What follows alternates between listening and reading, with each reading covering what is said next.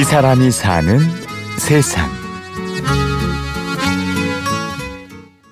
내가 정신적으로도 많이 편했고 막 여기에 또 쏠려다 보니까 아이들이 오면은 내 정신이 홀랑 빠져버린 그러다 잊어버리니까 이거는 아 이게 이제 내가 영원히 가져야 할 업종이다 좋은 내가 직업을 가지고서 아이들하고 평생 같이 지냈었구나 하는 생각이 서해가 있고 세월 가는 줄 모르게 바쁘고 즐거웠습니다.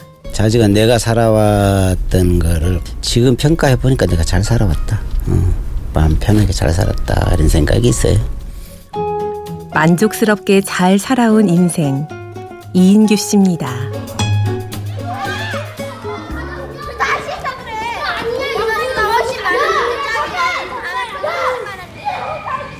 서울 흑석동 초등학교 인근의 문구점. 이인규 씨가 아이들과 함께 웃고 울면서 지내온 곳입니다. 이 동네가 그 달 동네라고 그래요. 그러다 보니까는 이제 보통 기본이 한 4, 50년씩 이상 산 사람들이 많아요. 그러다 보니까 참 고향 같고 이제 뭐 두 번째 고향이죠 여기가 그러니까 이제 이게 참 좋은 동네다 이렇게 하고 그냥 사는 거죠. 제2의 고향이고 참 좋은 동네 흑석동. 동네 아이들은 자식 같고 주민들은 가족 같았습니다. 그렇죠. 떠날 수가 없는 아주 정든 곳이죠. 아이들도 여기서 나와서 대학 다 나와서 여기서 또 같이 또 살고 있고 그러다 보니까 어디 뭐 외지로 다른 데로 가고 싶다라든가 이런 거는 저런 것도 여기가 또 지인들이 많고 참 좋아요. 다른 동네 같지 않고 여기는 오랜 세월을 같이 이렇게 사는 사람들이 참 많아요. 여러분들이 좋은 분들이. 예전 학교와 문방구는 아이들이 한 번씩은 꼭 들러가는 곳이었지요. 아침에 제가 이렇게 이제 6시 50분 정도 이렇게 나왔다 보면은 애들이 여기 와서 모든 그 교재를 다 사가야 돼요. 교재를. 보통 5m, 10m 아침에는 일찍 와서 있어야 사요. 물건을. 그러니까 여기 와서 얼굴 한 번에 더 찍으면 하다못해 지우개라도 하나 더 줄 수 있고 그러니까 애들이 참 많이 따르고 또 이뻐했고 아이들을 내가 특히나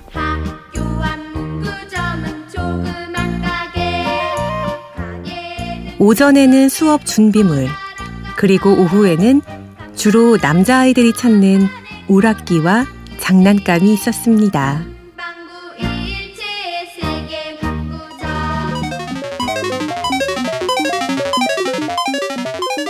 할 때 처음에는 이제 이런 것이 아니었고 이 조립 그저 조립이 이렇게 아카데미에서 내가 일본 것이 좀 이제 서서히 판을 치기 시작 들어오기 시작했죠 많이.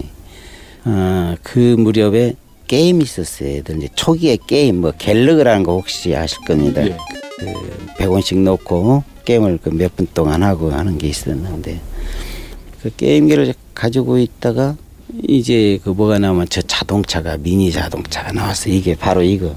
이게 제가 바람을 준 거예요 이게. 이게 처음에 이만큼 되질 않았죠. 참 그때는 이 어마어마한 그 인기가 좋았어요. 애들이 당장 그때 당시엔 놀만한 게 없었어요.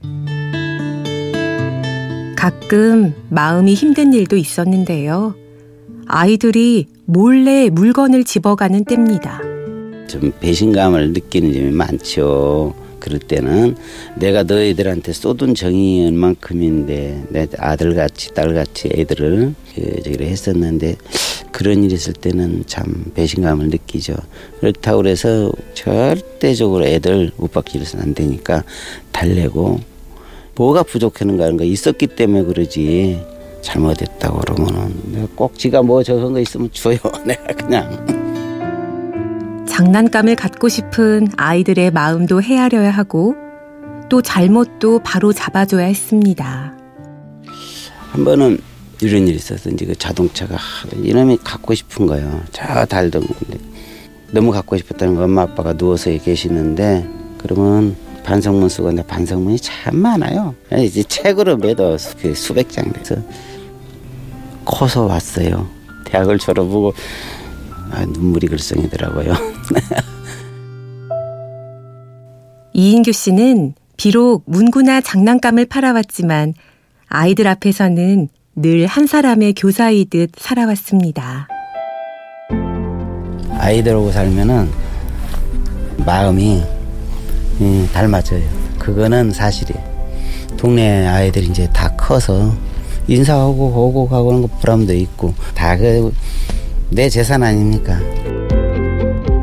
이 동네 아이들이 다 커서 나를 지켜보고 내가 모델이 됐을 때는 내가 본이 돼야 아이들이 성장하는데 보고 있는데 아저씨와 같은 사람 이 사람이 사는 세상. 아이들 앞에서 부끄럽지 않은 스승으로 살아온 사람. 흑석동 세림 문방구 이인규 씨를 만났습니다. 취재 연출 이순곤, 내레이션 임현주였습니다.